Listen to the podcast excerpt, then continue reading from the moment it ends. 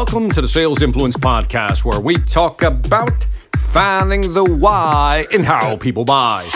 I'm your host, Victor Antonio. Thank you for joining me. Thank you for lending me your ears. I appreciate you.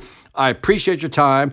And an upfront thank you for those of you who always leave me comments on my social media channels. Thank you very much. I try to read them. And again, thank you. From the heart, I want to thank you. Anyway, today, I want to talk about Reset the Game. Ooh, I like that title. I had worked on that title. Reset the Game. I'm going to talk about how to shift your reference point or shift your frame of reference. And I need to start out with a story. Now, I need you to bear with me on this story. It'll be worth your time. The payoff is at the end, but it'll be worth it. So, back in nineteen eighty-six, for my old school peeps out there, you'll know what I'm talking about. For my new school, here's the story. In nineteen eighty-six, Intel, the corporation, was struggling.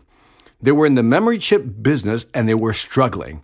The president at the time was a gentleman by the name of Andrew Grove. And as Grove tells the story, he was sitting down with Gordon Moore, who was the C E O at the time. He's president. Gordon Moore is the C E O. Now, if you don't know who Gordon Moore is, look him up. You may have heard of Moore's Law. Moore's Law is basically a phrase that he coined that says, hey, technology, microprocessing speed will double every eighteen months, and prices will halve in that same time frame. So it's kind of a rule of thumb that people use to gauge how fast technology was accelerating or going at a certain speed.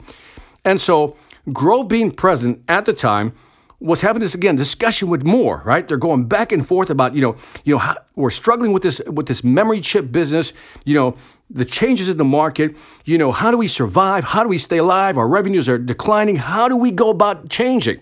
And again, the conversation was going round and round and round and round. And finally, Grove asked Moore a key question.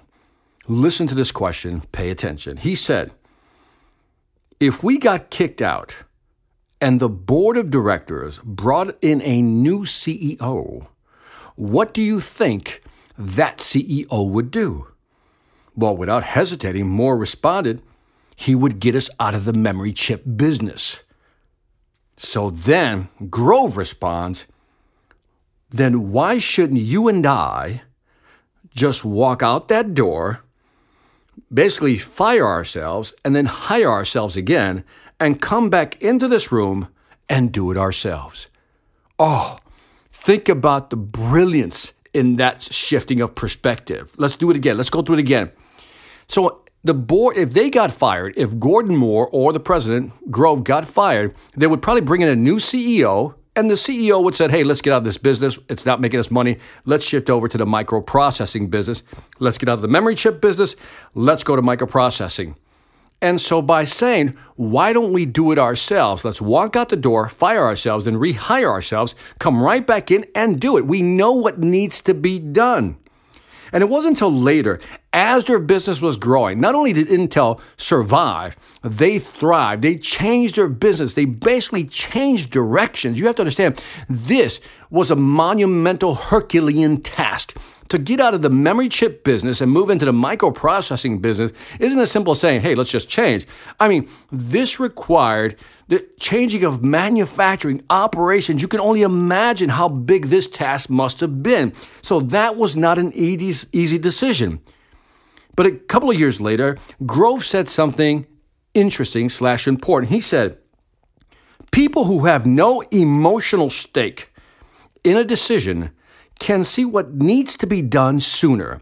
Let me repeat that. It's worth repeating. People who have no emotional stake in a decision can see what needs to be done sooner. In other words, when you detach yourself emotionally, you can see things. We've all been in situations where we're so in the heat of the moment, and it takes a friend, family member, or colleague to say, you're not looking at this rationally. Here's what you need to do. And you're like, oh, why didn't I think of that? Because you were emotionally engaged. Your brain was taking you down a different path. So how does this apply to you? Maybe today you're struggling with your business, with your sales process, with some project. It's just you've been working on it. It's just not going your way. But the problem is you're emotionally invested, you're financially invested, and you're physically invested. In other words, you're mentally in the game. You spent a lot of time, money, and effort. We call that sunk cost. And sunk cost is a hook. It keeps you in doing the same thing over and over again, keep going down the same path, even when things aren't working out, because in your brain, you're thinking, man, I invested all this time, all this money, all this energy. I just can't just walk away from this thing. Well, again, think about Moore and Grove's conversation. They walked out the door, fired themselves, then rehired themselves, figuratively, and then walked back in and says, now what will we do? How will we do it differently? See, you can do this. If you're stuck, if you're stuck, it's just it's just not moving, then here's what I want you to do. Step number one, stop. Just stop. Take a deep breath. Go get some coffee, tea, whatever it may be. Just stop. Two, detach yourself emotionally from the project or the opportunity, whatever it may be. Then step number three, ask yourself, if I had to do this over, what would I do differently? If I had to start over today, what would I do? Think about that. What would you do? What would you do? Forget sunk cost. Let's push that aside. If you had to start over today, what would you do? For example, let's say you have a website. You've been working on this website. You've had this website for the last five years. You've put a lot of time and effort, but you see that it's not giving you the results you want. Stop.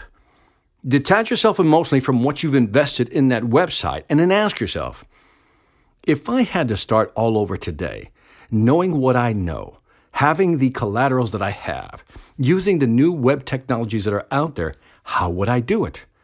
See, that is resetting the game. It's like in video games. You ever play a video game and you don't like the way it's going and you're like, ah, screw that. Let me reset it. I'm basically saying reset the game for yourself. Reset your game, because maybe that's what's required for you to just let go of what you've already sunk into the business, sunk into the opportunity, sunk into the project, and it's time for you to say, you know what, that's it, I got it. Let me just stop, emotionally detach, and how would I do it if I had to start all over again? Give that some thought, because maybe that's what you need to get unstuck. Just a new perspective, shift your frame, again, your reference frame, and just simply reset your brain game. And that is it for this Sales Influence Podcast. Definitely leave me some feedback on this one on iTunes, Stitcher, or YouTube. By the way, we're also on Spotify. Yeah. Anyway, let me know what you think. As always, I appreciate your feedback. Also, check out the Sales Velocity Academy. Again, fifty courses, over five hundred videos. If you're struggling with your sales game, go to sales velocity academy dot com. That's sales velocity academy dot com. Lastly, I want to thank you for listening. This is Victor Antonio, always reminding you, selling ain't hard when you know how. Take care.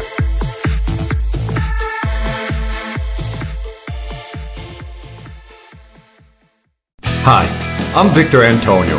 I'm an author, sales trainer, and keynote speaker. I'm often asked, what makes a great speaker? Is it someone who delivers real content that the audience can use? Is it someone who engages the audience so they're part of the learning experience? Or is it someone who can motivate an audience to push them beyond their comfort zone and discover new abilities? The answer is yes. But the most important thing to remember is that I'm not there to look good. I'm there to make my client look good. Simply put, it's never about me, and it's always about them.